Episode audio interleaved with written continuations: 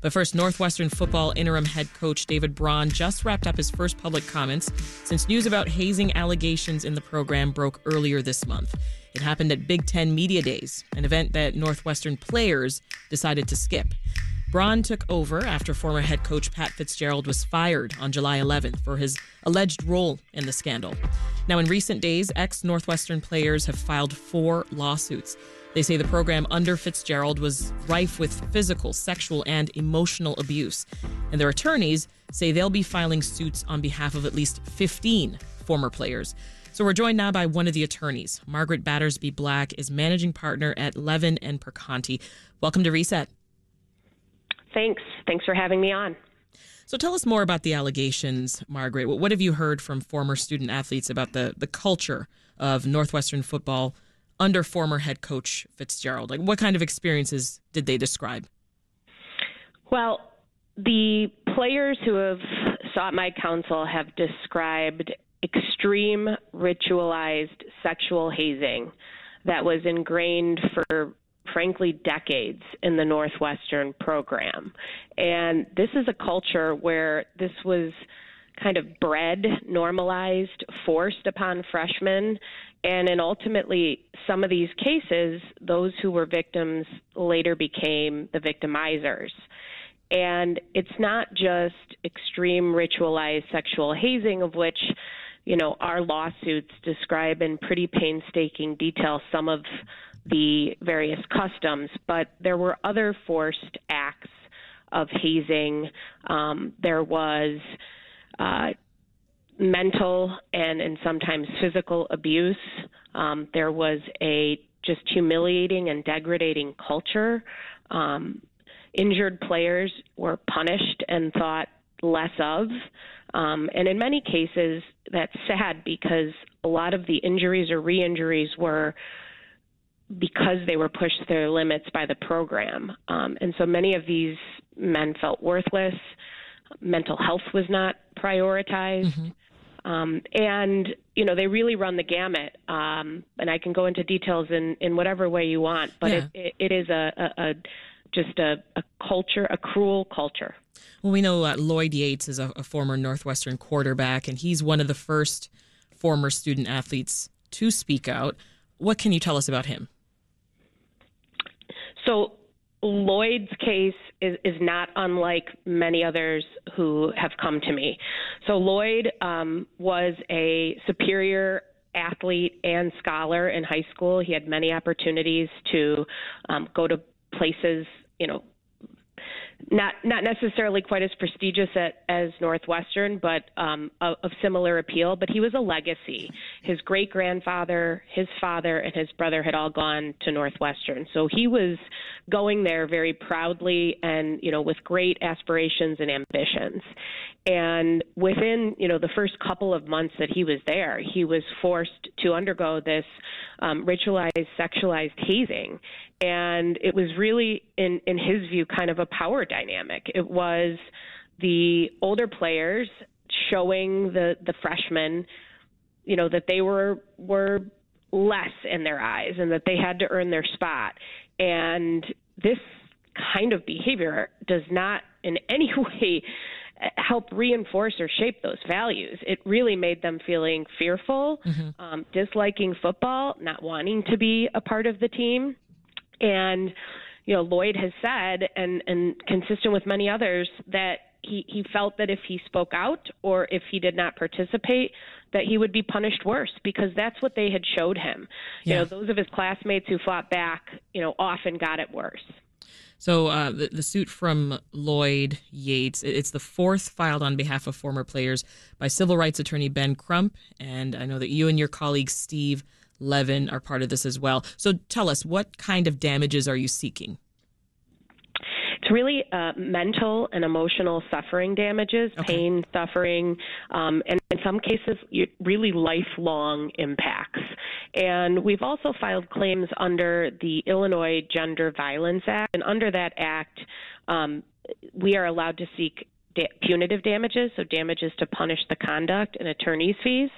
So there will be a, a number of different kinds of damages, but the impact that this has had on these men, even long after they've left the program, is really devastating.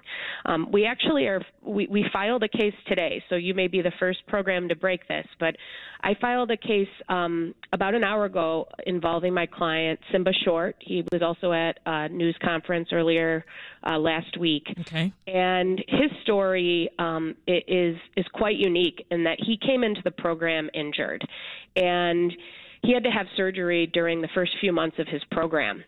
And so while he was kind of off limits for the first um, couple of weeks, months after, while he had open wounds from his surgery, there was a point in his recovery where he was making progress, and he was really proud of his hard work in therapy and demonstrate straight to this to his teammates at practice one day.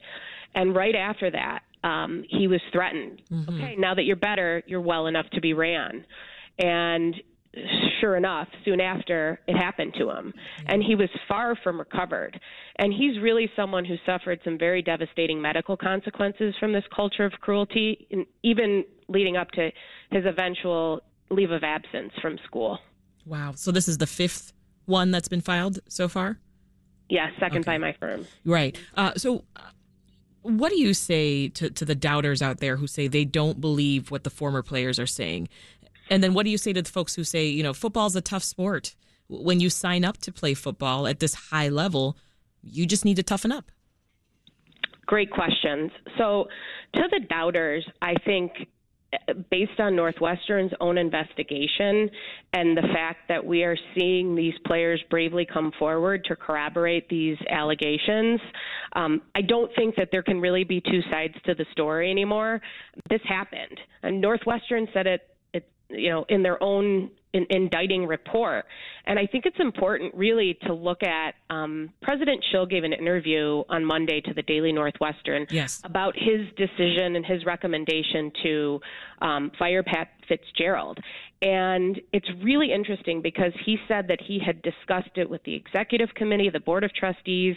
He had met with the investigator and um, one of her colleagues, and he asked them to go detail by detail and person by person into the interviews. And what he said was, and I think I'm just going to quote it when you hear it one by one, one instance of bad behavior after the other, the magnitude of it hit me even more. I decided the only choice, the only moral choice was to terminate our relationship. Mm-hmm. And that is what is happening to me right now. I am hearing detail after detail, instances of bad behavior. One is worse than the last, and um, yeah. it, it, can't be denied anymore. Yes, uh, President Schill also said, "quote I believe individual culpability and knowledge matters in these things." Uh, this is when he was talking about, of course, uh, the decision to, to fire Coach Fitzgerald. So Fitzgerald's gone. Quickly yep. tell us what else you think needs to happen here to make this situation right, Margaret. Sure. Well, I think there's there's two things that come to mind immediately. We know that Northwestern has already um, at least said that they're going to institute some measures to try to prevent this from happening again. I want to make sure that there's accountability for that. Um, we want to make sure that the, these rules are actually enforced because they had rules in the past, yeah. and we know from what happened here that they weren't enforced. The second thing is, I think that they need to make a safe space for players who still don't have the courage to come forward to do so. Because one theme that I'm hearing is that players who were abused are still fearful of retribution from the top.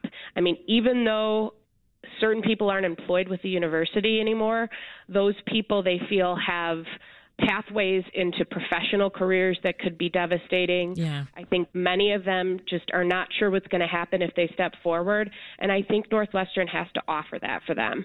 And you know that would be I think that would be a step in the right direction. And I do want to address another question that you raised about you know this you have to be tough to play football and you know that there's some level of you know mental and physical suffering that goes into making a, a division one tough athlete and i agree. Sure. and that's what my clients signed up for. They signed up to play football. They signed up to be pushed to their physical and mental limits but that's what they wanted to focus on football and academics and adjusting to life as adults on a new campus none of what happened to them made them mentally or physically tougher. Margaret Battersby Black is a managing partner at Levin and Perconti. That's a law firm representing Northwestern players. Thank you so much for your time. Thank you. Let's turn now to another voice. We're joined in the studio by Chicago Sun-Times sports columnist Rick Telander. Welcome to the program. Thank you, Sasha. So you just sat with me and you heard from the lawyer representing former Northwestern players. First, give us your take on what you just heard. From Margaret Black. Yeah, uh, I've been monitoring this thing. Um, I, I'd say everything she said is correct. The one question you asked, which is a very important one, is how much toughness do you have to show to play a very violent game called football, and where does it where does it go from being part of the game, making you tougher? Uh, because practices are terrible, and and running is not fun, and you're out in the heat, and you're wearing a six pound, seven pound helmet on your on your head. You've got all these pads on, and you're physically hurt after practice. So where does that where's the trans where does it transcend into abuse? Yeah. And that's um, you know that's a key thing. This hazing is clearly abuse. And, and, and the one thing, the reason why it has happened, the one thing that people seem to keep dodging, freshmen were never eligible for the varsity for the whole history of uh, you know, big time college football and basketball for men anyway. And um, that all changed in 1973. And there are reasons for it. And the number one reason was um, Title IX was coming along. And so they had to squeeze more money out of football, so you need more players. The other one was the elite black, well, the first great black athletes were coming, flooding into schools, and they wanted to get another year of service out mm-hmm. of them. These are all things that why freshmen then were suddenly thrust in with varsity players. Now, when I came to college, some of the guys were 17. Yeah. When you're 17, you're a kid by all by all definition. You're thrown in with 22 year olds. And so the, the power dynamic is off right there. If you listen to these hazing accusations, it was all upperclassmen against freshmen mm. who should never be there in the first place. So that's that's one thing. And then the second thing is a coach can stop this in about I would say 30 seconds, yeah. one 30 second speech each year, and it's over. And you come in there and you use profanity, and you've got everybody sitting there, everybody in the team, hand on a mimeograph sheet on what hazing is, there's legal definitions, and you say, I mean, I'm not going to use words, but if I hear one of you doing any of this, you will never play here again, and there might be criminal charges. Did I make myself clear? And it's over. It will never happen. And none of that happened right? Uh, what do you th- what do you think then that the Northwestern football program and Northwestern University need to do here to build back the trust that they've lost with prospective players, alumni, and just the the current university community? Well, this is the low point, so uh, there's nowhere to go but up from here. Now, the the one thing I wonder about listening to Margaret Black, uh, she didn't mention criminal charges. And uh, this transcends just football. And I wonder when they finally get it all settled and the you know the dust is settled, the lawsuits are done. Will there be criminal charges against somebody? Because in Illinois, hazing is illegal. It's a misdemeanor crime if someone is injured. Some states, it's a crime if they're even mentally injured. So I, the way I, I, this is still coming out, the yeah. news, you know. Right. So if somebody was hurt and they want to press charges? I don't. I just don't know. There was a similar case in Wheaton College, uh, like in 2014, kind of adjudicated in 2017, and in that case, five players were charged with felonies for hazing. That was reduced to misdemeanors, and they were all very remorseful. But those were felonies that could have. I mean, you know, felonies lead to jail time. I don't know if that's coming here, but if we want to get past this at Northwestern then I mean, I'm afraid some people are going to get fired. Pat Fitzgerald's gone. Um, there'll be a new coach. Yeah. There'll always be new players. But don't forget, Pat Fitzgerald has hired his own heavyweight lawyer.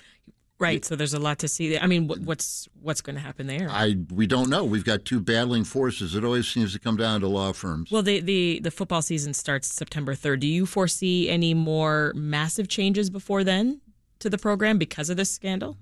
Well, they have their head coach who's been promoted, uh, Braun, and uh, players have entered the portal. That's a whole new thing now for players to come and go almost as they please. There's a freshman class that might be asking themselves, "Do I want to go to Northwestern?" There's uh, you know varsity members that are leaving, but other people will come in. These these programs always continue on yeah. unless somebody says we got to suspend it. I don't see that happening. How do you expect this story to end for, for the legacy of both Northwestern and the football program? Oh, they get past it eventually. Um, uh, it, it, just shows that nobody uh, is above what can happen. There's uh, in in big time college sport. There's scandals everywhere. There's one at uh, Tennessee right now. There's one at San Diego State. They come and go uh, so fast, people don't even remember them. So we'll move on from it. Uh, it's going to be devastating for a little while, and who knows where. Um, uh, you know, Pat Fitzgerald's lawsuit is going to go. Yeah. Well, we'll leave it there. Rick Telander is a sports columnist for the Chicago Sun Times. Thank you so much. My pleasure. Thank you, Sasha.